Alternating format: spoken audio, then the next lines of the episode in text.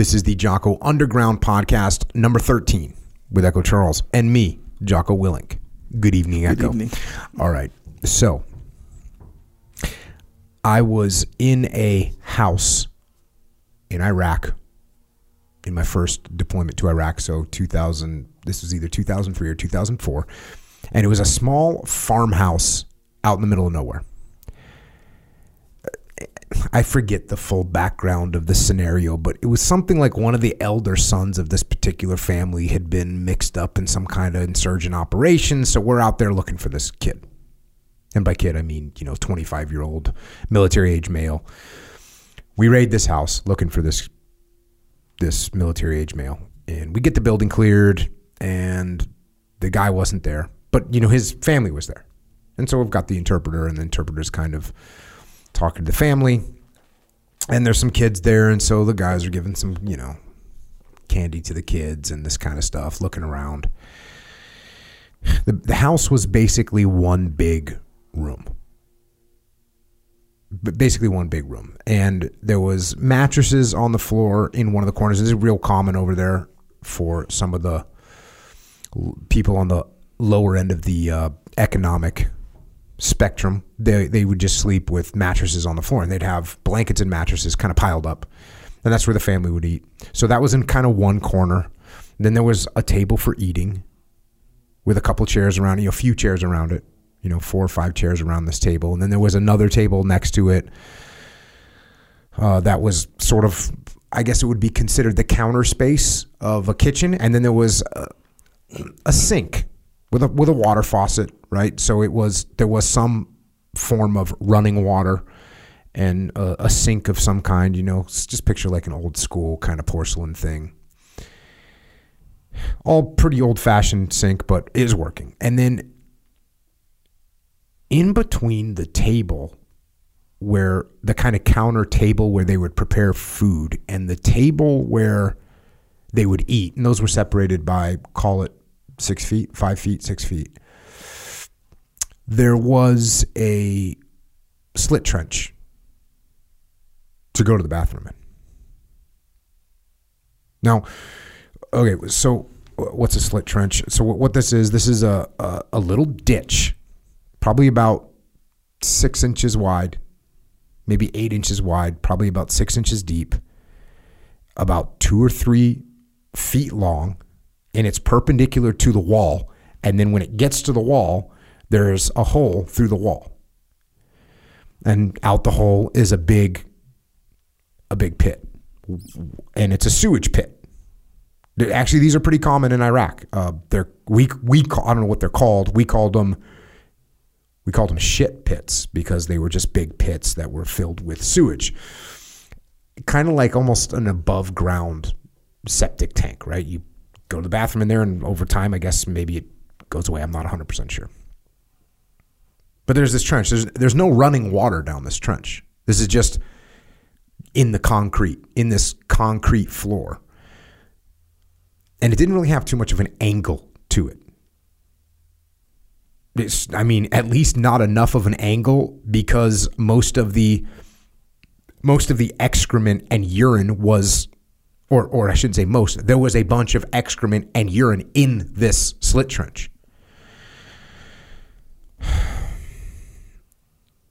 And I remember sitting there thinking about this, how just thinking how must how messed up this is, right? This is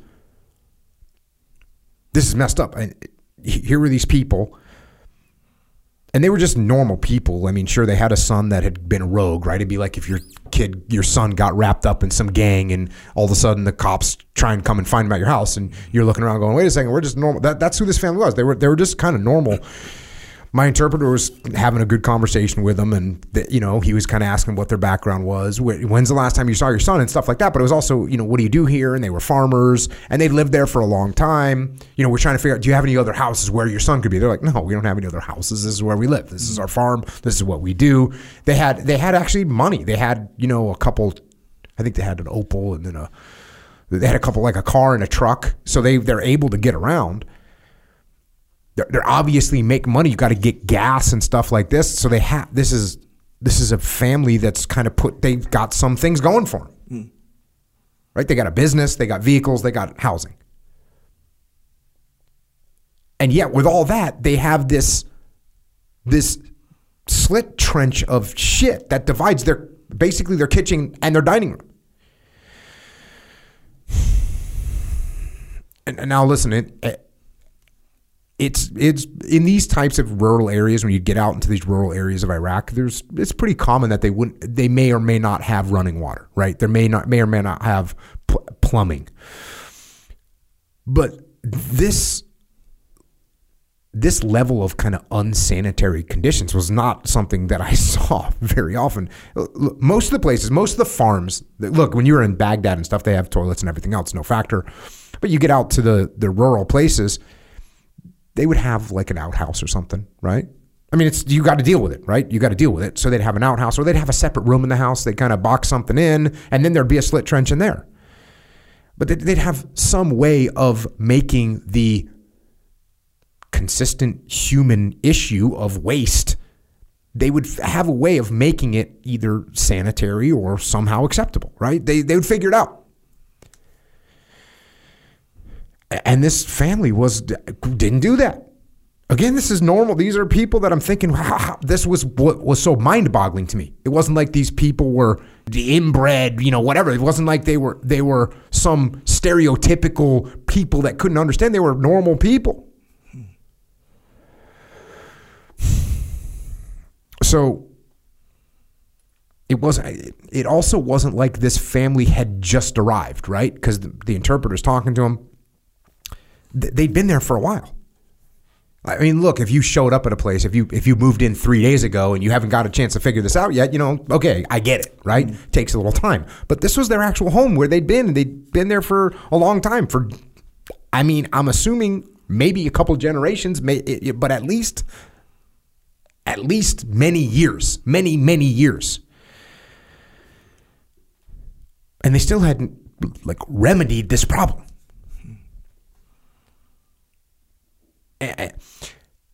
So if you look at the other side of, well, not the other side, but for us in the U.S. military, all the times, in the SEAL teams included, we would go and we would move into old buildings. We'd move into old buildings that were, um, you know, former, whatever, former regime elements or whatever. We'd move into buildings, we'd take them over. Maybe they're just hangars, right? Whatever. We'd move into buildings, we'd take them over. And oh, as soon as we'd move in somewhere, we'd start like doing a reorg and fixing stuff and rebuilding things and retrofitting whatever we could to make these things more livable. We do that almost instantly. And yet, here was this situation where no, move had been made to improve the scenario. And look, I'm talking about a place in Iraq, but you, this happens in America, right? You go watch a go watch a, a an episode of Cops, right? And you see and you look at what, what's going on here. Mm. There's a bunch of little things that could be you know squared away in this particular situation. Why is this like this? And the reason that I'm saying this is because it kind of left a mark on me. It's something that I it's something that I that left a mark on me in two ways. The first way that it left a mark on me is I thought to myself, well, maybe the, maybe they maybe these people for whatever reason just didn't understand the situation. Maybe this was just what was normal for them. You know, if you this is how you were raised, this is what we do, this is how it works but the, but the, but I actually don't even believe that. Because what ma- what makes that hard to accept? What makes that hard to accept is that there's shit in your kitchen. That's what makes it hard to accept. Right? There's different yeah, you get raised in a certain cultural way or you get raised by a family that whatever they're doing and that's what you understand the reality to be and that's how you grow that's how you grow up and you think that's oh, that's the way it is. But you don't really you don't really need to get taught that uh, that you know having a having a, a, a trench to go to the bathroom in in your kitchen you don't need to get no one needs to tell you that's a, that's unsanitary no one needs to tell you that no one needs to tell you it's not hyg- hygienic to do that, right? You don't need to get told that. It it reeks. It smells bad. And so you look at it and you go, you know what? This smells really bad. I'm going to do something different. We're going to make a change here. That's what we're going to do. We're going to make a change here. This this system of sewage disposal could use some improvement. I'm going to try something else. And then you do it.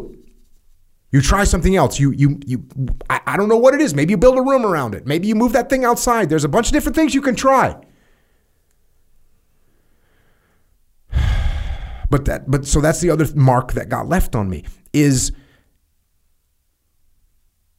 if something stinks,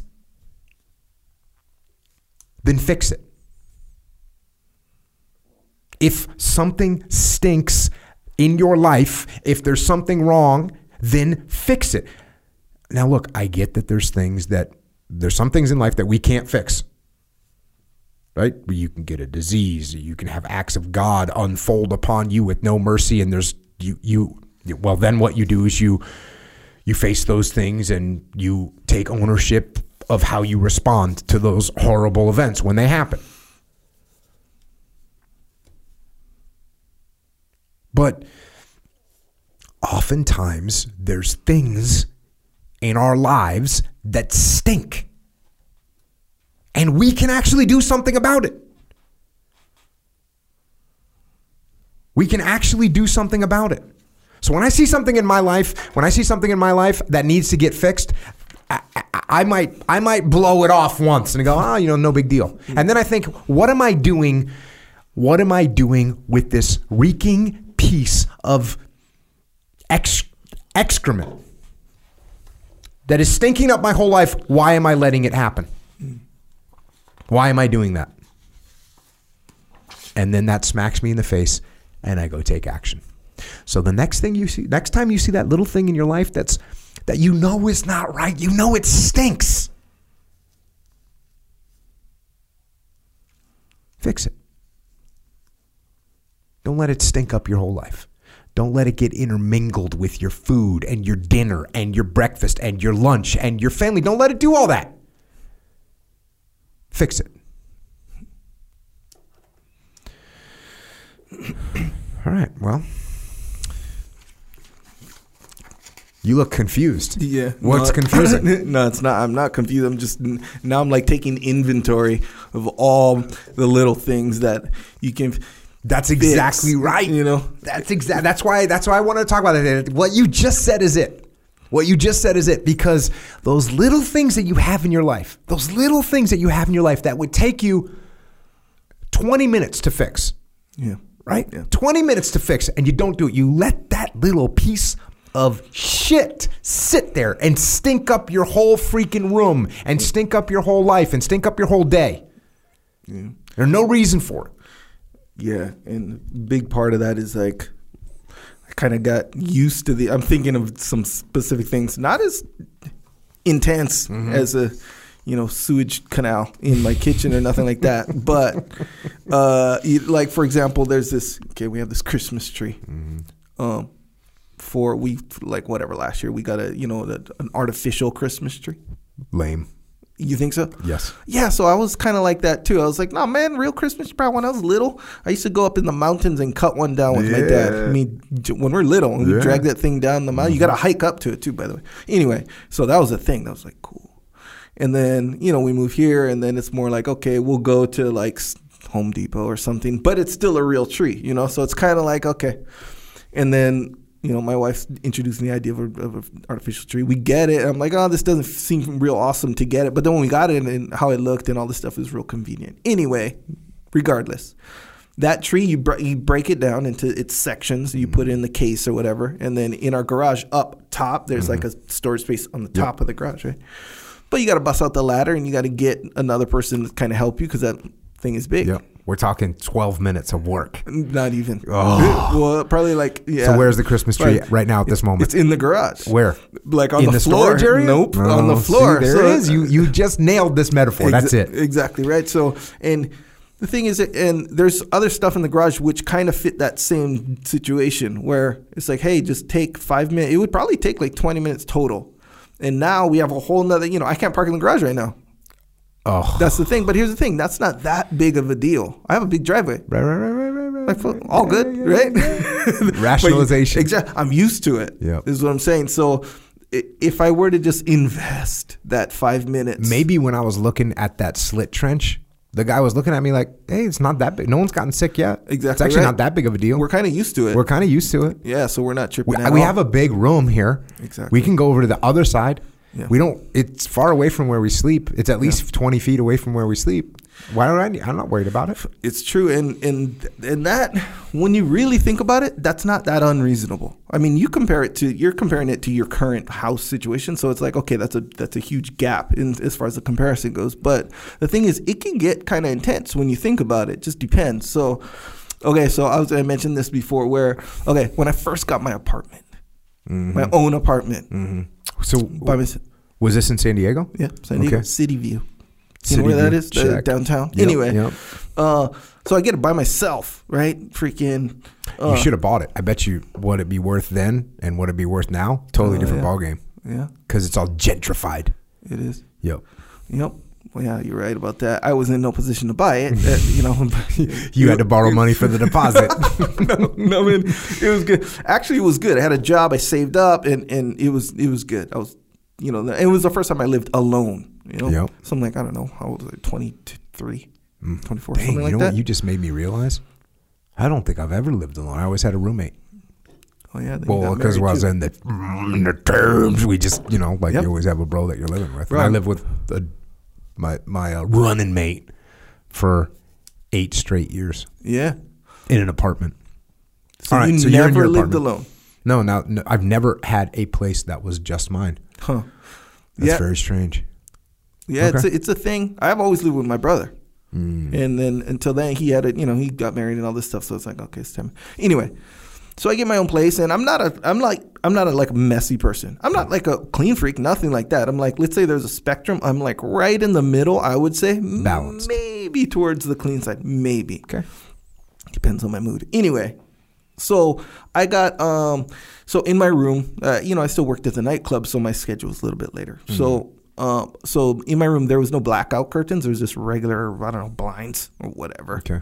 So in the daytime, the light would still come in even if they're closed. So I was like, oh no, I want to sleep more, so I want blackout curtains instead of blackout curtains, because then I got to go to the store and do all this stuff, and I don't waste all that time. So I get these towels, and I tape them with the tape that I had, which eh. happened to be packing tape. Okay.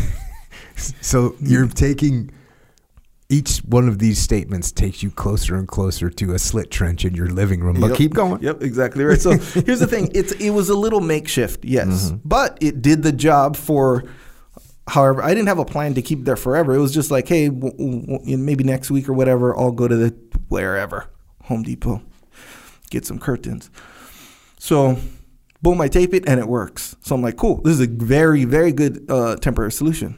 Freaking, I never, never got them down. Never got the curtains because it would always work day to day. And if I'm not sleep, like if I'm not waking up at 11 or whenever I would wake up, and The crack my li- my light uh, coming in my room issues uh, are not being solved at that moment, I don't think about that kind of stuff. Bro, I'm thinking about going to work, going to whatever whatever else I'm doing. And then it's only when like maybe I have a downtime down moment and I look and I see it, then I'm like, hmm, I, got, I should get those curtains. And then you're like interrupted by your other thoughts, and then you're just freaking gone. You know. So those those That's towels. the laser tight focus of Echo Charles. just saying that, you know. You're distracted by your, you know, other thoughts. other stuff. Yeah. Yeah. Check. Right on. So you get that. So those towels stayed over my windows literally the whole time I'm, I lived there. So How, mu- how long was that? uh, I don't know, a year, you know, year and a half. For real, not savage. joking. Yep, people come over. Yep, they're there. You know, whatever. Um, so maybe a few months before I moved out. I looked close at it, and the packing tape apparently has like the adhesive on there. Apparently, is delicious to some bugs. because that thing like you could tell like i think they were termites maybe? I don't know what they were but they were just packed in there because they'd come and try to sniff it or eat it or whatever and then they'd get stuck on the tape. So now that tape that was taping the, the towel to the wall had just packs of packs of dead bugs in there. So it was like literally like a frame of dead bugs. Yeah. and i was like whoa that's pretty gross but I don't have the time to clean that right now. I gotta, I gotta take it all down. Then I gotta, you know, redo it. Or I should get the curtains. That's what I should do. But I, I'll, maybe I'll do it next week. You know, and it's not like every day I'm going up to that thing and looking at the bugs. It's like kind of far away. You know, you can't really see them that much. You know, unless you're really looking. And and how much time do I spend really looking at that? Very little. So th- those bugs just stayed there, man. And when I moved out, they were still there. So I remember taking it all down and being like, "Fuck, this is a lot of bugs on this thing," and that's pretty gross. Like, why didn't I fix that? Because you're a savage. Bro, it, it seems that, but see how it happened though? You see how it happened? It was like, oh, this is just a Yeah. temporary fix. Oh, well, it's not really like, it's not jamming me up. yeah. But what's really crazy is even after you notice that your your your uh, window frame was literally a graveyard of dead bugs, you're just calling it whatever. Well, the thing is, I always technically had the intention of fixing it, technically, Hmm. but not really. You know, I don't know. I don't know when. That's you know Sam Harris talks about how important intention is, but intention doesn't get the windowsills cleaned, homie. No, no, it did not. But it's true. You see how that can happen, though. You see what I'm saying? Where, yeah, you kind of look around, like, I don't know. Okay, so, yeah, you have kids. So you're looking around in their room every once in a while. Then again, everybody's different, I know. But Mm-hmm. I have a teenage nephew that that lives with us. And I look in his room, I'm like, hmm, I see a lot of that going on. Yeah. Where it's like, hey, if you just spent literally like 45 seconds. I remember that I'd go through this with my kids where I'd say, "Hey, you need to get the kitchen clean," and they would they would be, like, "Oh, well, can we just wait till whenever, right? You know, until after this or until we get back from that or whatever." And I'd say, "But as long as you, it takes." It takes four minutes to clean the kitchen. This is we're talking a four man team, right? Like this is a, I got four kids. Yeah. You know how long does it take four human beings to clean a kitchen? It, it's so fast. Yeah. But guess what? They they look at it and go, well, let's just leave that slit trench over there for a little while. No. So you're right. So I think it's a good metaphor. It's a good metaphor because when you put it in the perspective that those little things in your life that you're letting sit there, Yeah. they're pieces of shit that are stinking up your whole life. Don't let it happen. It's true, man. And, you know, Don't let it happen. my dad used to say stuff lately have these sayings every once BC. in a while bc all day and he'd say you know do it and it'll be done Mm-hmm. right where it's like even uh, only now that i'm like full grown adult allegedly where i can uh, really appreciate that you know do it and it'll be done because it's one of those things where like when i go home today and put that christmas tree up i'm gonna be like I'm gonna have this feeling on the inside, like, man, why didn't I just do that? Like, you realize it's Yeah, April. true. It's Yeah, April, yeah. by I was the way. gonna say you're almost to the point where you should leave it down because it's almost ready to put it back up again, exactly. which is But- pretty sketch. very yes, it's very sketch. But either way, yes. So you you'll feel that where it's like, man, I should have just did this. Like why? Like it's almost like I put so much effort into not doing it. Almost kind of feeling, you know. Yeah. And then meanwhile, your life is just improved. Nothing dragging you down in all these different ways, and it applies to everything, man. Everything. Everything. Check. All right. Let's get to some Q and A. What do we got? At work, I'm shut down by my direct supervisor on taking initiative or even suggesting that something is not correct. On top of that, I've been told that our direct supervisor cannot let us do anything beyond the minimum basics without his checking because he can't trust us. Finding a different job is not happening at the moment, and I have no idea how to proceed beyond keeping my head down and ignoring dismissive and demeaning comments. Is there a podcast that would address any of this or something you would suggest? Yeah, so th- this is uh, definitely have probably answered this on a bunch of times, not only on the podcast before, but look, I apologize. There's so many podcasts now that I can't say, well, just go listen to the podcast. That's 800 hours or whatever. So that's sort of why that's sort of why I wrote the book Leadership Strategy and Tactics. Get this stuff a lot, but so so what do we do when when when? And I'm glad you said this. You're getting micromanaged. Why are you getting micromanaged? And it literally says because he can't trust us. Because when people say to me, "Oh, I'm getting micromanaged. It's horrible. My boss is horrible," what I say is, "Oh, your boss doesn't trust you." That's the first. That's the first assessment that you need to make. Mm.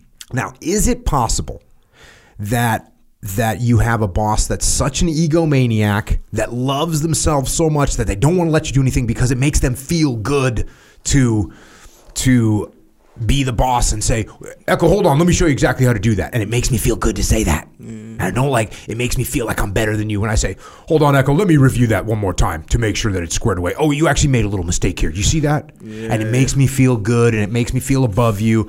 So there is a chance that you do are working for that kind of person.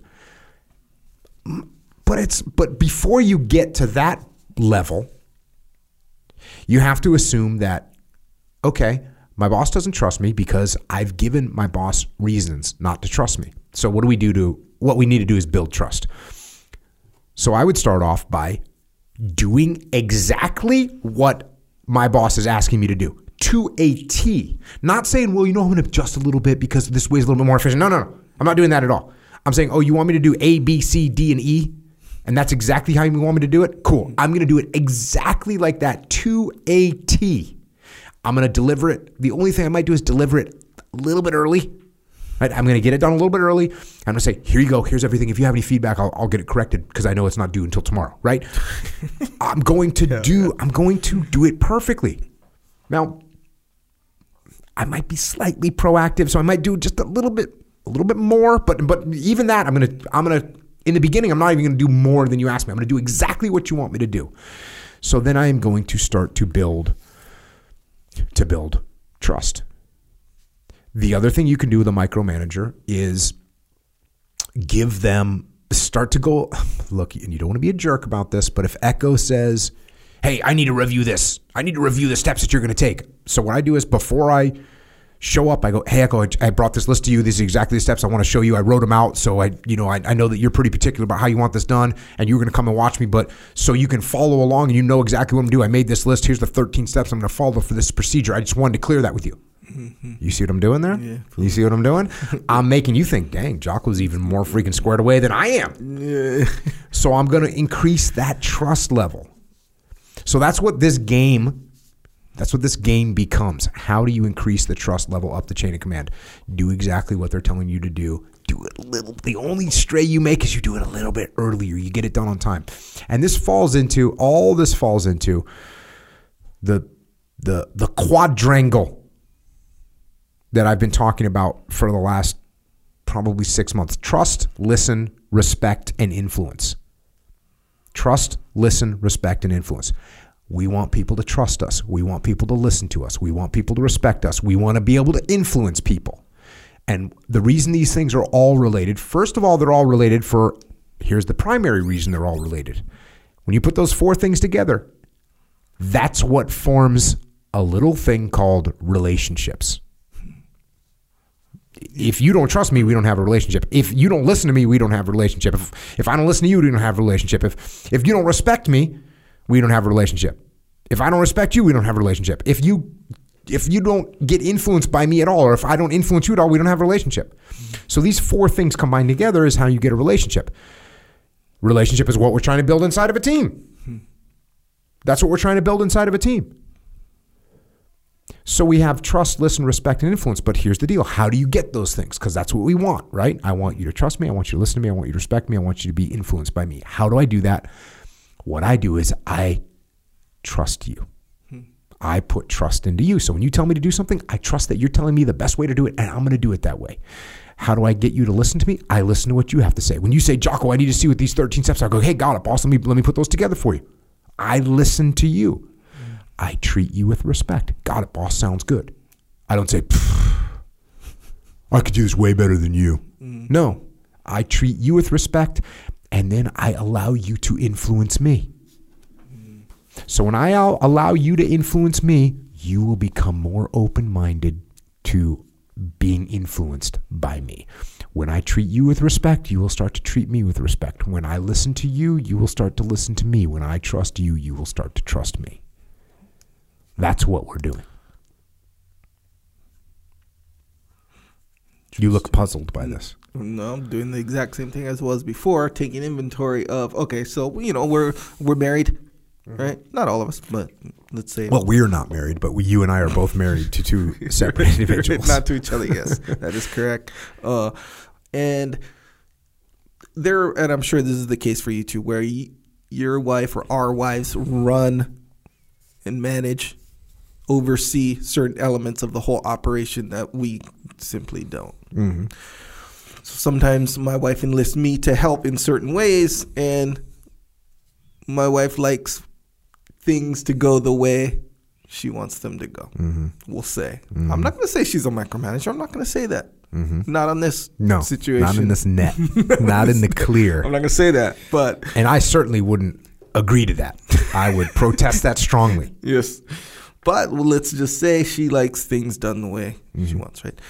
Um, and I need to, yeah, I need to like be conscious of this. So a lot of times I just, because okay, and you you pointed this out early on, and I just see it play out all all the time, and guys will get frustrated. When I say guys, I mean me, and uh, certain other people that I'll see, right? Where if someone's micromanaging you and you allow that to happen, and I'm not saying don't allow that to happen, um, but I'm saying if you're just okay, I'm being micromanaged, um, you start to uh, take less and less initiative. Start, you know, you, it's like you don't like if you, they ask you to like I don't know mow the lawn or something like that, and they're micromanaging. You're just all you, you're going to shut down your whole brain and only listen to them. If they don't say to do something, you simply won't do it, just almost automatically. Okay. Like you pointed that out earlier, and it's so true. So, like, no one wants to take any action. Yep.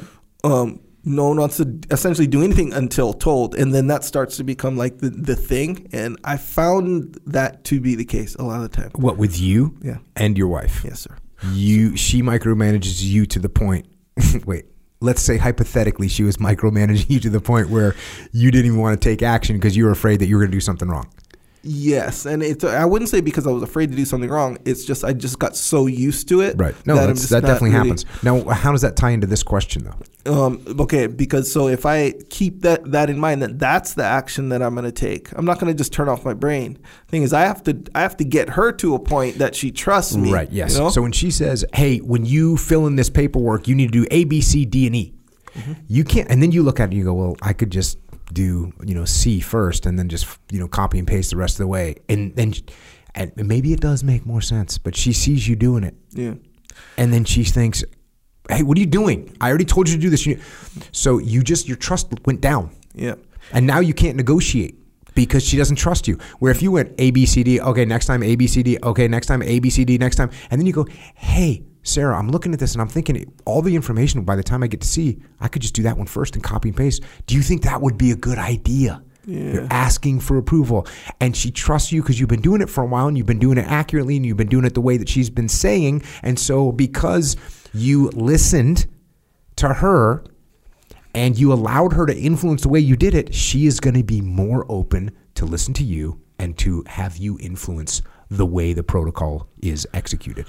Yeah, and it's and I'm even listening to you right now. I'm like, okay, so that I see where I'm making the mistake in my thinking. Because what you're what you were talking about is look, it's it's definitely a it's a it's a subject of micromanagement, right? If you have a team and you micromanage them, they're going to freeze up and they're only going to do when you tell them to do something. That, that is a definite that that is what happens. But see, that's a little bit what you're talking about is well, what this guy's question is, he wants to wants to make things happen, but he feels like he can't do it. Right. So he's not even to the point yet where he's been beat down to where he's, uh, hey, look, and he kind of says it. He says, I don't know how to proceed besides keeping my head down and ignoring dismissive, dismissive or demeaning comments. See now, right there, what's happening? That part of the question I didn't really address. Now you're getting a little bit of disrespect going, right? You're being disrespected. So how do you handle when you're being disrespected? What you do is you you treat people with respect. You say, you know, what's the classic freaking um, uh, going back to your your experience as a bouncer?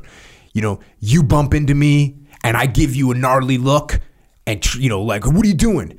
And you, you know, but we kind of get separated, and then later on, you go, "Hey, man, I got you beer, man. Sorry for bumping into you." Yeah. And then what do I do? I go, hey man, all good. You know what I'm saying? There's a really good chance that that's you treat me with respect. I'll give you respect back. Right. So that's what that's what happens to happen here. Now it might it's a little less dynamic because I'm being a jerk or whatever, Oh, yeah. right? I'm being a jerk as a boss. That's not good. Mm-hmm. So you you treat people with respect, they'll start to treat you with respect, and you have to put your ego in check to do that. Because when you bump into me, I'm like, dude, I want to fight that guy. Yeah. When you give me a dirty look, I want to fight. You know, we want to fight. So for me to say, hey man, sorry I bumped into you later. Here's a beer. My bust. Yeah. Yeah, when you do it genuinely, obviously, because that's what being respectful means. It's yeah, it's effective. I don't know if it's because it's this or it's just part of how it is. The it's effective when it's not natural to do that. You know, where it's like there's this natural escalation. I step on your foot, you get mad, and then like step on mine back, and I'm like, hey, I didn't mean to do it. Boom, now I did, and now we're fighting or whatever. like that's a natural escalation. But to subvert your ego and that's not natural you got to put effort into that so when you do do that it's kind of like oh it, it basically like puts out the fire you know? De-escalation. but it's not you you got to put in that extra effort kind of thing that's why it's not you natural. have to subordinate your ego. Yeah. You have to get control of your ego. Yeah. That's what you have to do. All right. So that's it, man. Um, build that trust. Listen to them. Respect them. Let them influence you, and you will start to turn this around over time. If it doesn't start to turn around over time, then there's a, the next protocol. And what's interesting about this is if you have that boss that's such an egomaniac, you still follow the same protocol you still you have to try a little bit harder to work give them a little bit more of a, a ego massage but you're still going to do the same thing listen trust respect let them influence you that's what you're going to do to move this relationship forward so that you can get more so you can get more leeway in how you're operating mm. that's it all right next question Next question. A theme that is often discussed on the podcast is checking your ego. Forgive me if I have missed the answer to this question previously. The question is Although I understand the tr- strategic benefits of checking my ego, I also believe that there's a certain continuum that exists of when owning my actions and maybe being egotistical might prove beneficial. This is a two part question, as there are certain scenarios that have arose in my professional career where I felt it was to my detriment that I checked my ego. The first, do you have an example of the threshold of bullshit you'll take you'll take checking your ego? The second, when does ego strategically benefit you, if at all? Well, yeah, this uh, clearly a continuum exists for sure. That's why we wrote the dichotomy of leadership. There's all kinds of continuums inside leadership, and one of them is one of them is the ego. So let's let's let's go to the second question first. And I, I kind of misread these questions when I originally read them. I thought he was talking about the ownership aspect, but the second question when does the ego strategically benefit you, if at all? Well, that happens all the time. That happens all the time. If if you are going to um, if you're going to be in a wrestling match and you're you're you let your ego get a little bit stronger, you're like, hey, you're going into a tough match and you're like, I got this, I could do this, right? Like it's if you're going there, man, this guy's gonna beat me down. This guy looks so strong. If that's how you're going into the match, that is going to hurt your performance. You can't go into that match thinking I don't have what it takes to beat this guy. No, you got to be like, hey, look at that. I see he's looking a little soft over there. I've, I've been training hard. I'm ready to rock and roll. I'm going to bring it. Yeah. That can happen when you're pitching a, a plan to your boss. If you ha- if you're thinking, oh, I'm never going to get this right. My boss is never going to buy into my plan. Mm. Guess what? That's going to come across. Mm. If you have a situation where the team is is nervous about something, team's all nervous. The team's scared to do something, mm. and you guys, go, I'm not sure how this is going to go, guys, but we, we don't really have a choice, right? That's not going to help the team. But if you go in there, you assess the situation, go, okay, cool, we got this. The plan is tough, but we can make it happen. So those are plenty of times where your ego benefits you. Not to mention your ego benefits you that you want to win.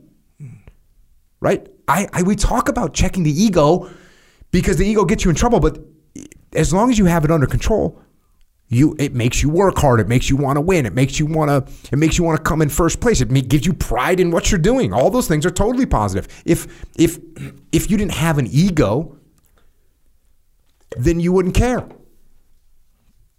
Hey, you gonna are you gonna hey, are you gonna work out today? No. Why not? I don't care. I don't care what kind of physical condition I am. I don't care what I look like. I don't care what my health is. Mm-hmm. I have no ego. Okay. Is that beneficial? Hey, did you do your uh did you do your sales calls today? Well, no. Why? Well, because I don't care if I sell anything. Mm. Oh, did you study for your test that you have tomorrow in school? No. Why? Because I don't care what my grade is. Mm. So, isn't it good to have an ego that says, hey, I'm going to study hard. I'm going to work hard to get a good grade on this test because I want to be number one in the class? Mm-hmm. So, that's all. There's, a, there's countless, countless situations. Where is the ego get out of control is where is the problem. I'll tell you where. Go back to the wrestling example. Hey, I'm so good at wrestling, I don't even need to train in the off season because I'm so awesome. What's going to happen when the season hits? You're going to get crushed by some kid that was training freaking hard. Hey, we don't need to rehearse for this pitch to the boss because our plan's so awesome, he's just going to buy into it. Is that going to help you? No, you're arrogant, you're overconfident. Uh, you know, need I go on? That's what it is. So, what was the first question? Do you have an example of the threshold of bullshit you will take checking your ego? Yeah, I mean, absolutely. Um, but I don't know that I I don't know that I could uh, draw a line in the sand of hey, here's where if you do this, I'm gonna stop you. Um, you know, if someone's gonna start feels like it depends a lot on like what's what's what's bullshit. Because like even that it's like even Yeah. to say what where's the threshold? I can only take so much of your bullshit Yep. right? Like Are you looking at me like that? yeah you know where where what what's the bullshit? You know like it, why? Because they're correcting you a lot? Yeah. well usually if you're getting corrected a lot that means you might be making a lot of mistakes. Again speaking from my experience in my family with my wife. So it and I'll, and I'll think that a lot of the time too. Like every once in a while I'll I'll think like hey like is this person and I'm not necessarily saying my wife here but anyone where it's like hmm I I I would never talk to you like that. I would never use that tone with you like ever. Like, not you Jocko Yeah. but I'm just saying the other person. Um meanwhile you're using this tone with me every single day almost you know kind of a thing if that's your boss or something like that. So that to me could be like man how much of this tone am I going to take? But if you if I don't think of like which what you would always say or do always say where you have to when you consider like the overall goal like what do you want out of this right here out of this relationship with this boss or your you know whoever? Do you want is your primary goal if your overall goal is it to not get talked to like that or to express yourself now that you're angry that you got talked to because usually that's a lot of time when the quote unquote ego comes in i'm saying in my experience when i want to be like when i feel this how much of this bullshit am i going to take you know? At mm-hmm. some point i'm going to let her know or let this person know you know like hey you can't talk to me like that. You know i'm kind of tired of your you talking to me like this or whatever but to me that when you really think about it that's not that's not bullshit it's like if you think of it in terms of hey you're talking to me like this for a reason and then you start with oh, okay what it, and then i'm just saying this is what i did how i thought or be like hey what am i doing what am i doing to make this person talk to me this way and then when I did that, I started to find all these little things. Hey, if I just change this, this, and this, I probably won't get talked to like that ever. So I don't have to reach any threshold mm-hmm. because it's not really bullshit, you know? Yeah. So here's a couple things that I was thinking as you were talking. Uh, number one is whatever this other individual d- is doing, is it negatively impacting the mission? Right. So if if you're my boss, Echo, and you come in and you're like, "Hey, hey, Jocko, this is another unsat plan from you. This is ridiculous. You don't know what you're doing," and you say that in front of everybody, and it dim- it undermines my credibility that that's not good, right? Now, like you said it, there's probably some mistakes I'm making. So I need to go to you and say, "Hey, boss, here's what's going on, man. I, can you pull me aside when you you know when you want to really jump down my throat like that? Because I, I still got to go back and work with the troops, and if they're loo- looking at me thinking I'm an idiot, that that's going to be rough for me. And look, I acted like an idiot. I got it. The plan I presented wasn't good, mm-hmm. but I just want to I just want to get the right information to you, and I want to learn from you so that I can move forward. So. So, so could that be considered bullshit that you came down and yelled at me? Yes, it could. Does is that appropriate? No, it's not. especially if it's going to negatively impact the mission. So there's a there's a situation where I might be like, okay, but to your point, I wouldn't say don't talk to me like that. Right. I'd say, hey, listen, I know that I presented you with a bad plan. Next time, can you help me? Because when when you're just ripping apart my plan in front of everybody, I'm already having a hard time getting through to the guys, and now their now their respect level for me is going down, and that's going to hurt our capability to accomplish this mission. C- can I get with you beforehand to to get that straight feedback straight from you, so that it, it doesn't really make me look like an idiot in front of the guys? Mm. Because I'm trying to build some trust with them, and this isn't helping. So that's one. That's so interesting there. So it's not even, and it's almost like so. The question kind of breaks down in a in this way, where it's like how much, how much bullshit are you willing to take? Essentially, it's not about any threshold of stuff that you're willing to take, and after this threshold, you just can't take it anymore. It's not like that's not an applicable question almost, mm-hmm. because if you look at it like, hey, there there's no threshold, there's no nothing. If there's a problem, with the interest of building relationships. That's the 100%. percent We'll mm-hmm. just say the goal, That's the, the- the, that's- whole that's the over. goal. Yeah, Strategic goal. that is the goal.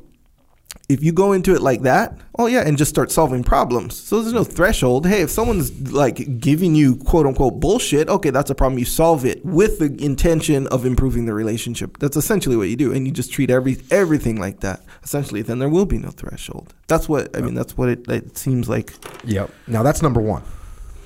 Number two is being on the high ground, right? So when you roll into a briefing and you're my boss and you and you know you talk down to me, and I sit there and go, "Roger that, boss, got it." And everybody in the room knows that what you just did was inappropriate and it was bad leadership. And I and they saw me maintain my cool and maintain my my confidence and my respect level. And I go, Roger that, boss. Next time I'll, I'll straighten that out. Who looks better? you know what I'm saying? Yeah, okay. I'm on the high ground all day long. A- and that's going to lead to number three. Which go ahead. You- I, I cut you off a little No, bit. no, no. Actually, I was cutting you off because of so, uh, because that happened in my experience. That you go. exact same thing. It had nothing to do with me. I witnessed it. So I was at a shoot, video shoot, Mm-hmm. kind of you know one of these kind of medium, bigger ones where there's big equipments and cranes and stuff like this, and um, we'll call him the director. Right. I'm not going to name his name because he's Mm-hmm. kind of like people know who he is, but he's like so there's a protocol right? And it differs a little bit from like when you do a shoot right? So you slate which is clapping it out or you know whatever you slate and then you say rolling. The camera guys say speed some you know something like i said it differs it d- depends on the shoot but the camera guys were saying speed meaning like I- i'm rolling essentially and all that stuff and then once they say speed, that's just, at the end of the day, that's just saying, hey, we're rolling too. We're good to go here. Everyone's like checking off, you know, mm-hmm. checking. So then they say, and then he says action, right? Boom. So one of, and we were ta- doing a lot of takes. So one take, he said rolling, and then they slated, they say rolling, and then one of the camera guys didn't say speed. I think it was just so mundane that he just didn't. You could tell he's like there mm-hmm. doing it or whatever. I even think he, there was a monitor there where you could see, you know, that he was recording. So the director goes, and then they say action, right? And then uh, they start Camera two, are you rolling? Yep. So he and it gets worse though. Here's the thing. So it's in front of everybody. You know these pictures. And he's like, "Wait, wait, wait, camera two, are you are you speeding? You didn't say speed. Like, what's up?" And then he was like, "He's like speed. You know, not. He didn't say, oh, sorry, uh, nothing. He was like, okay, speed. Kind of like I got it. Cool. He goes speed, and then they say action, and he goes, he yells out, he's like, "That's not my job," to the guy. Kind of like it's not my job to for to say your speed, kind of a mm-hmm. thing, right? And I was like, that was a that was a bad move right there. And you could tell everyone was like kind of awkward or whatever. And you could mm-hmm. tell everyone was like, "Who the hell is this guy, man?" Where that guy thinks he just came off like a badass. Oh yeah, he got this Everyone control. in the room just looked at him and went, "You're a freaking loser." How the cameraman responded, he just said he just said copy. That's all he said. Just copy. He wasn't like, oh, he didn't say nothing or no. He just said copy, kind of like that was just how you Yeah. know, like uh, almost like he didn't try to call him out in front of everyone. Yep. Just He actually took the higher ground. took the high ground. Yep. Yep. Exactly, man. So high ground, when someone comes and tries to be all all, all uh, demeaning to you, and tries to tries to uh, what does he what does he say here? I guess that was the last question. Talk about dismissive and demeaning. When you go, hey, Roger that boss got, hey, Roger that boss got it, and you make you let them roll. And here's the last thing, and this is a little bit of a little bit of a, of a one that may or may not bother somebody. Generally speaking, when when we start feeling that someone's got the big ego or they're offending us, guess what's getting offended? Your ego. Your ego is the thing that's getting offended. And that means that that is a good time to check your ego. And it's the hardest time to check your ego. So, so for, um, I have a really high threshold because I realize that almost every response to uh, from an egotistical person that you give it reveals your freaking ego. Mm-hmm. It reveals your lack of confidence and your insecurity as a person to be like, I got to defend myself right now. Where I can look at someone that someone comes in and says, you know, hey Jocko, you got you uh, what is it? You got um, you know, you got a gap between your front two teeth, you know, and I go, yeah, pretty good one, isn't it? You know what I mean? Like, mm-hmm. cool, like whatever. I'm not going to get offended by that, or you know, yeah, whatever they're going to throw at you mm-hmm. that hurts your ego. You feel your ego starting to want to talk back when you when you respond. Everybody knows. Oh, that bothered him. Mm. That bothered Jocko. That's a sensitive area.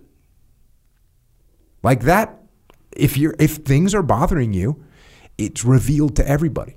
Mm-hmm. That's why when you sit back and you go, "Yeah, cool, good, yeah, you called it, man. Like that's it. Mm. We're we're moving forward. Do I have an example of a threshold of bullshit that will take checking your ego? I again, I think it's 99% of the time. There's very I can't think of examples where I'm like, "Hold on a minute, I got to put a stop to this person." Yeah. Right? I can't think of good examples like that. Yeah. Because you sit there and you listen and you go, "This person's making an idiot out of themselves right now." Right hey, are you done? Like even that right there is like a little bit of a. Yeah, it's, yeah. it's just like okay, got yeah. it. Hey, appreciate appreciate the feedback. Yep. Hey, got it, boss. Yep, check. And then yeah, is there time when your ego helps you? Yeah, all the time.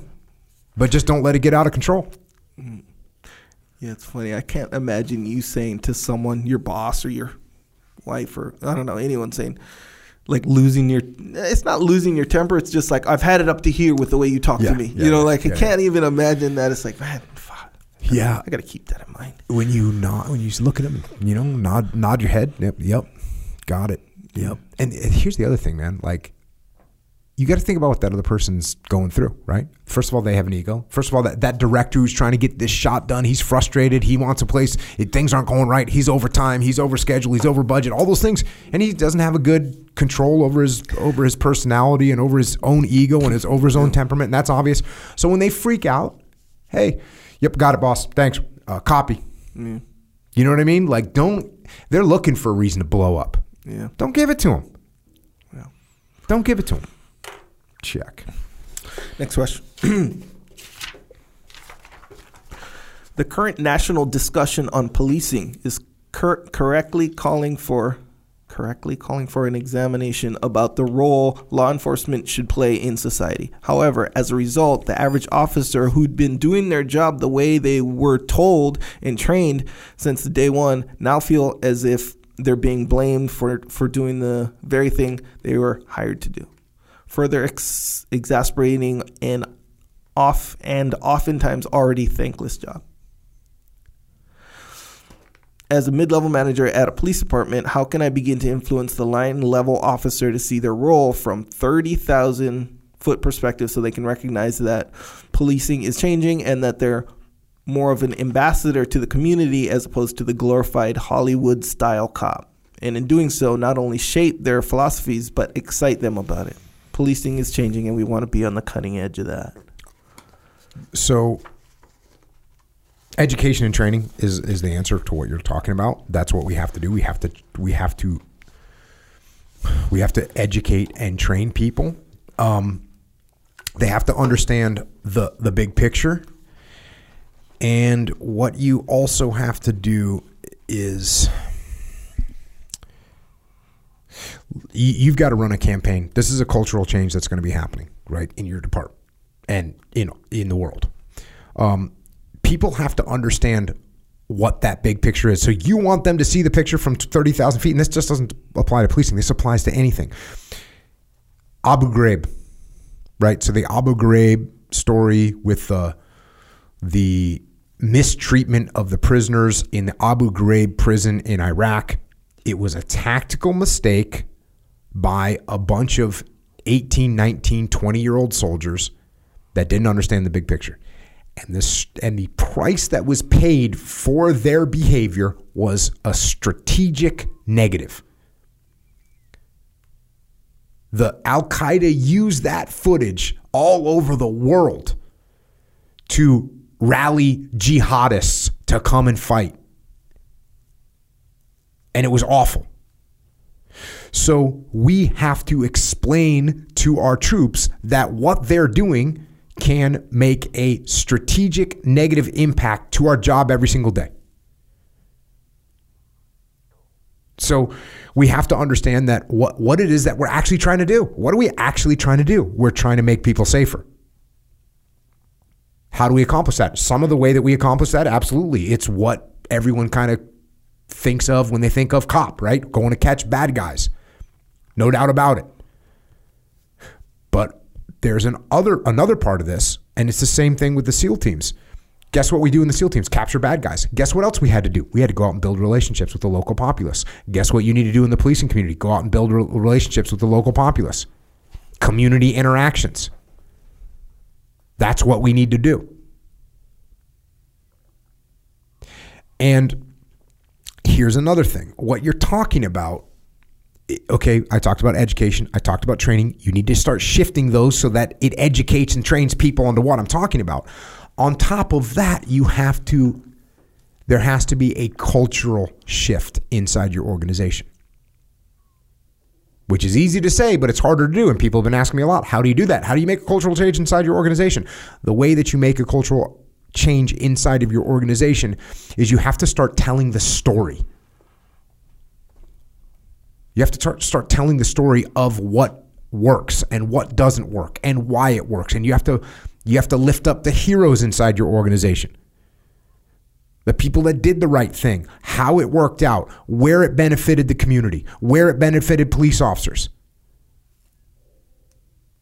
The we did a couple podcasts on here about the Marine Corps book called The Squad Leader Makes a Difference. And they explained in that book what it is they held up as the proper way for a frontline, what'd you say, a frontline officer, a line level officer. They raised up exactly these stories to show how we want these individuals to behave. And they called it the squad leader makes a difference. So here, the line level officer makes a difference. Put that story together. Put those, guess what? It's now 2021. Make those videos, put those training tapes together, show that story over and over again. So people start to understand what the ideal is because the ideal has changed. And we have to be better. We can't just kick doors anymore. We can't just do that. That's an easier job. In the SEAL teams, believe me, it's a lot easier to go kick a door and clear a building than it is to go out and do a tribal engagement with tribal leaders and build relationships. That's a much more difficult job. We have to be better. So it's education, it's training, it's telling the story so that you can start getting the culture moved in the right direction. The other thing you have to be careful of is that you don't separate yourself.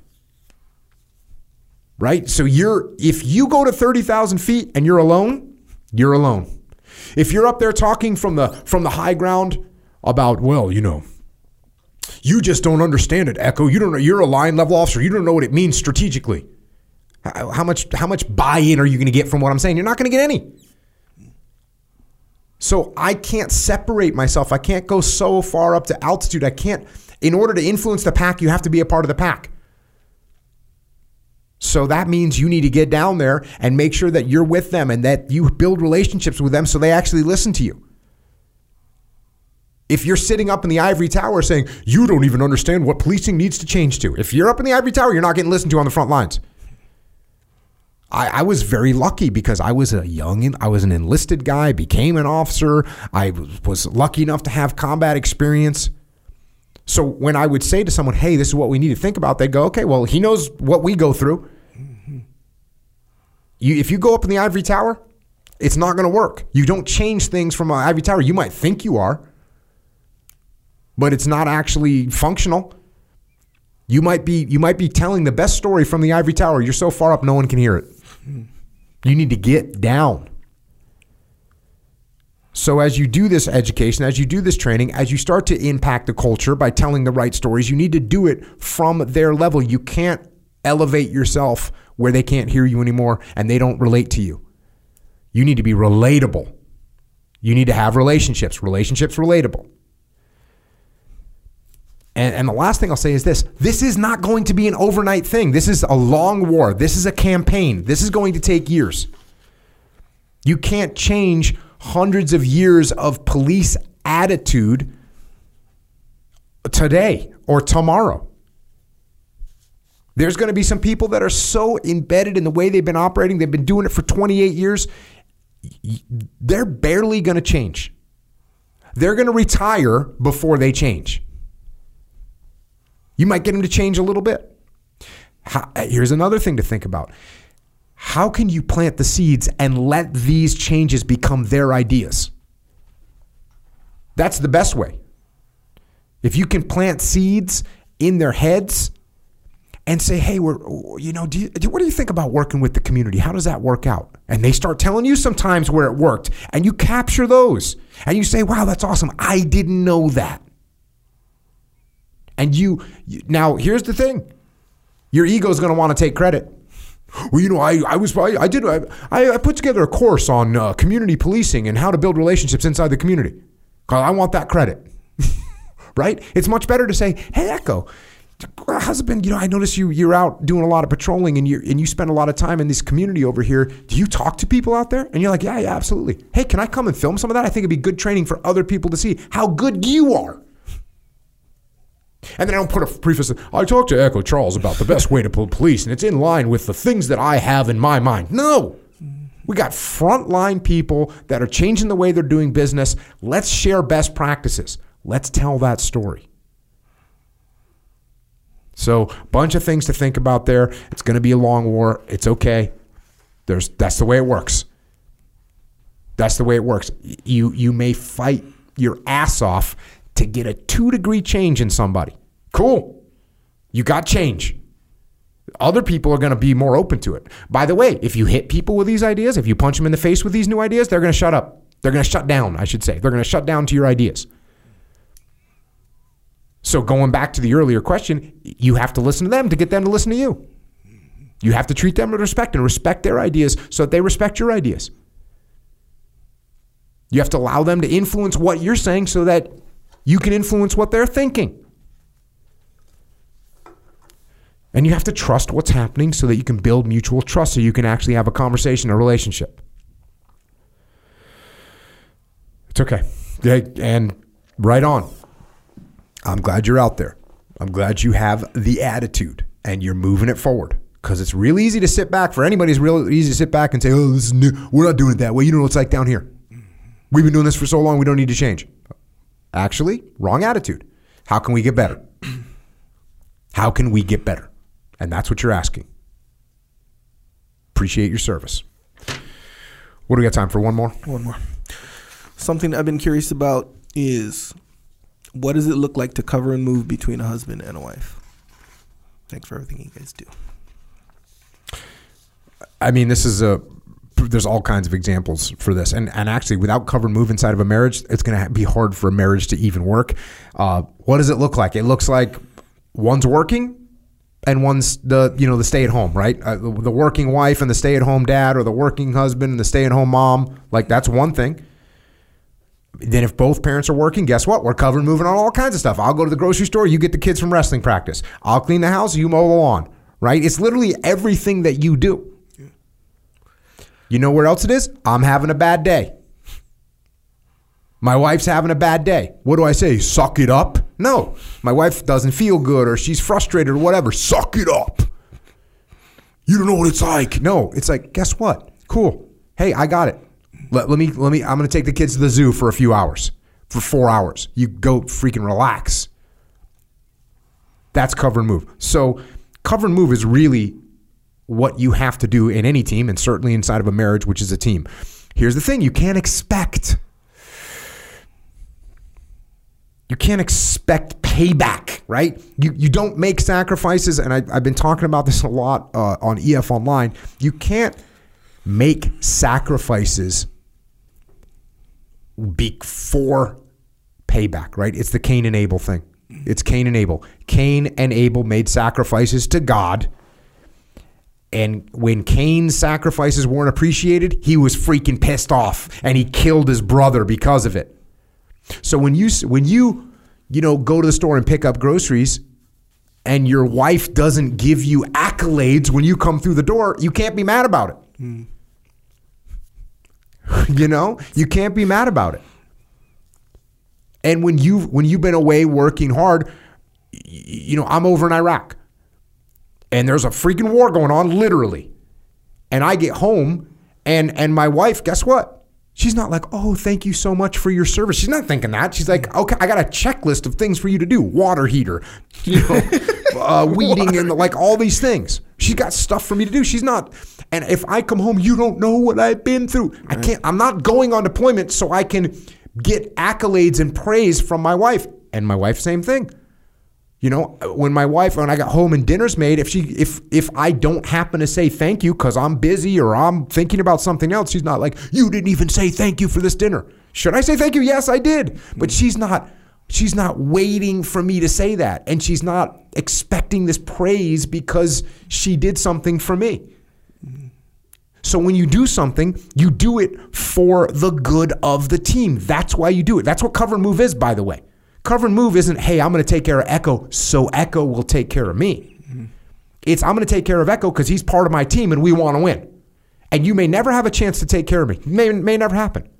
You don't have to say thank you to me. You don't have to do any of that. I'm doing this to help you. We're part of the same team. Same thing with marriage. You know, I'm doing this for the team. You don't have to say thank you. It's nice. I appreciate it. Great. Mm-hmm. But if that's why you're doing it, if you give your wife flowers in order to get to be able to go to watch the UFC with your bros, is that the same intent? No. You give your wife flowers because you're giving your wife flowers. Yeah. That's what you're doing. I remember one time I, there was like something was going on in Iraq or Afghanistan. I was I wasn't there. I was home, and there was like something happened. I think guys got wounded or something. And I was kind of thinking about that. And I got home, and I'm like sitting there looking at something and getting a couple text messages, and all of a sudden my wife goes like like, "Oh my god," you know, and she and it actually was more like it was like, "Oh my god," it was like the most horrible. You know, she's British, so mm-hmm. something horrible must have just happened. Mm-hmm. And I'm like, well, I was like, oh, what's going on? And she's like, but, but the Disney on Ice is the same night as the Wiggles, and I have tickets for both. And Brutal. And, and, you know, it it was in my mind. I'm thinking, you serious right now? Mm-hmm. But she's living in a different world. Like that's was important to her, mm-hmm. and she was frustrated that she had booked these things. Whatever. Like for me to say, "Are you serious?" That's that's meaningless. It's like no, she's doing the best she can with her thing at that moment. I'm over here doing the best thing with I can with the moment that I'm in. Mm-hmm. So we're in a different world. Our worlds I don't I don't try and overlay my world on her world. Don't try and overlay your world on your on your spouse's world. I don't recommend that. Mm-hmm. I'm not saying you you can't talk about it, but to draw comparisons, right? My work is more important than your my thing is more important than your thing. Yeah. That's not a good call. That's a yeah. That's a. I, th- I feel like that right there is probably underappreciated as far as the impact that is. Like my work is more important than your work. Uh, that's like yeah. that's like uh, what do- what do you call toxic? Yeah, not only is it toxic, it's not true. Like your your husband, if you're if you got a stay at home husband and you're the one doing all the work, that that dude is bringing up the kids. If you got a stay at home, if you're a stay at home wife, that woman is bringing up your kids. Oh yeah. And that's the most important job. Yes, Way more is. important than your job, by the way. I don't care if you're the president of the United States. I know, bro. Because you can kind of, and I'm not saying you should or nothing like that. I'm just saying, like nuts to nuts, you can get a different job. True. Technically, Yeah, yeah. But she's kinda saddled with that she job. She kind of has to do that job. Like that job has to be done. You know. And the consequences of screwing up that job are way more Way bigger. massive than any other thing that you make you make a mistake in your job. Yeah. So, yes, marriage is cover and move. That's what it is. I'm not against the whole buying flowers so you can go watch UFC with your bros thing. But here's the thing, and and If that's your intent, If that's it doesn't even jam. work, bro. The it's thi- make make my wife more mad. Now I'm Yeah. notorious for not getting my wife flowers mm-hmm. ever. so when you do it, it's more impactful. yeah, I, I guess so. but- I guess so. But if I was to happen to get my wife flowers, and then I was to happen to say, "And by the way, I'm going over to Echo's to watch the fights tonight," she would be like, "Oh, okay, cool. You Yeah. loser." Yeah, yeah, yeah. She would see right through this. Yeah, fully. And and not everyone's like that, you know, for sure. Here here's what I think with the flowers thing because I think that's a th- th- this is nothing new. We we've heard about this. It's like it's on movies and stuff, you know, like you do something bad, you get her flowers, boom, you're all good. Mm-hmm. Or you want to do something later, you get her flowers and she feel good, then you can do the thing. And it's kind of unless you're doing it to like manipulate her or something for some bad reason or whatever, like I'm actually kind of for it. But at the end of the day, that's not a cover and move scenario. No. That's just you, you know, maneuvering essentially. But if it's harmless and you, you know, you want to get some quality time, whatever, she feels okay with it. I'm gonna say maybe my wife just doesn't buy into that. Like if my intent is to get myself something, that doesn't work. Yeah, and that's and that's the thing too. I get sure. it. I get it. Where you, I see where you're coming from. Like it's still kind of cool, but no, my wife. Be like, oh, you got this. So yeah, okay. Yeah. I see where you're coming from. But I think that's just a matter of your wife more so than the actual action or whatever. Because you know how like What are you trying to say about my wife, bro? She, she sees through your fucking bullshit. That's what I'm saying. But I'm, I'm saying like, yeah, like okay, so I'll give my wife flowers every once in a while. Mm-hmm. Hardly ever, but like every once in a while. So if I pulled that, she would actually think it's cute because I don't really just. that's not. I don't maneuver like that. I'm not got, like. she's got you know, a different vibe with you. yeah, Like, she's oh, like, "Oh, I see what you're cute, doing, yeah. but he did get me flowers, and that yeah. not you know, so so it's, so it's different, different like that. But that's not covered Yeah. move though, really, not in any significant way. We'll say that. No, it's not cover move. Cover move is you do things to support your spouse, not for your own benefit, but for the benefit of the team. Yeah. That's cover move. You need it with marriage. Yeah, and that goes too with uh like okay, you mentioned the, the stay at home mom Mm-hmm. situation where and there's a lot of that going on now or has been for the past year or whatever because of schools, you know, shutting down or having to be at home. So somebody got to kind of Oh yeah, stay yeah. Somebody's got to be stay at home mom or stay at home dad is more prevalent right now. Yeah. because somebody's got to be with the kids while they're in- getting home, getting online Yeah. schooled. Yeah, so um, so that's that can be a huge challenge right there. So and then if it's it gets monotonous as well, right? Where you got you don't get any adult interaction, you don't get any of this stuff or whatever. So you know sometimes on the surface you might be like, oh yeah, you got it so bad, you get to hang out at home while the kid is you know on Zoom, and you can. You can watch TV if you want. For a lot of the time, you know, like it's not that hard. Kind of, it's easy Mm-hmm. to, or it's superficial, we'll say, to see it like that. But it's not like that. Like it goes pretty deep. So to need a break from that is, that's an understandable thing. So sometimes, you know, like okay, you know, your wife or husband, how whatever the case may be, uh, they want like a vacation or something. Yep. They want to go with their friend or something for the weekend or something to get away from Yep. it all or whatever. Get Right. away from those rugrats. Rug- exactly right. That's like that's can be a big deal. Yeah, yeah. To to be like, hey, yes, do that. For sure. That's cover and move. I'll Yep. take the kids. You go hang out with your friends. I know you've been cooped up in the house with them for eight straight weeks. Go take a weekend and go with your friends somewhere. Cool. Yeah, man. Yeah. Agreed. look- Looking, checking in with them, right? Their their mental state. Yep. Yep. Good. All right. Um, I think that's good for today. Thanks for joining us. Thanks for supporting the cause. We appreciate it. We don't know. We don't know what's going to happen in the world. I mean, there has been some weird things happening in the world. There's people getting cut off, shut down the whole night, shadow banned. I had a guy just told me I was shadow banned because he hasn't gotten my feed in you know months Wait, who you were Shadow Man? somebody told me, "Hey, I just saw this. you're shadow banned because I haven't seen any of your stuff for months or whatever. And so I, I don't know. I don't know what's happening. But I do know this. If we were to sit around and just be like, hey, cool, whatever happens, happens. Mm-hmm. No, we're making contingency plans. That's what this is. We appreciate you helping us with a contingency plan by supporting the underground. And as always, if you want to get some supplements, you can go to jockofuel.com. If you want jeans, boots, clothes, gis, you can go to originusa.com if you want to get stuff to represent while you're on the path then you can go to jockostore.com. I've written a bunch of books you can check out. Topics of leadership, topics of discipline, and kids' books as well with similar topics. And I have a leadership consulting company called Echelon Front. And if you're interested in that, go to echelonfront.com. And if you want to find us on the interwebs, Echo's at Echo Charles. I'm at Jocko Willink. And that's all we've got for today. So thank you for joining us in the shadowy world of the underground. And until next time. This is Echo and Jocko. Out.